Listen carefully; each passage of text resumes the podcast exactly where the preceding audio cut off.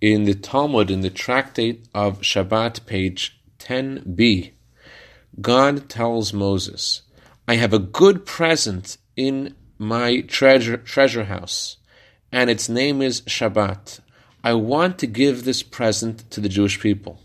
Go and notify them. Good morning. Rabbi Shmelka of Nikolsburg was once visited by a poor man asking for help. Rabbi Shmelka had nothing to give him, and he found an expensive item in his home, and he said to this poor man, Here, take this.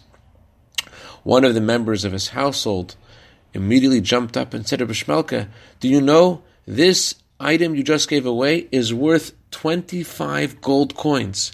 Rabbi Shmelka said, What?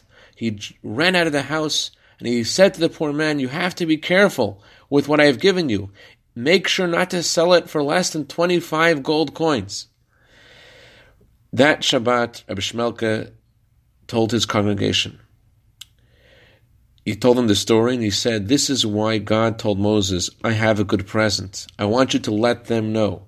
You have to know the value of what you have. God has given us this incredible gift of Shabbat and make sure to use it out and fill the day of Shabbat with good things.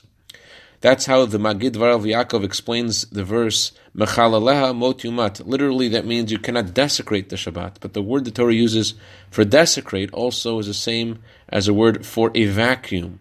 There should be no empty time on Shabbat. Every moment of Shabbat should be filled with Torah, prayer, and kindness. I'd like to dedicate a minute of Torah today to Rabbi and Mrs. Zisha Kramen in honor of their wedding today. Have a wonderful day.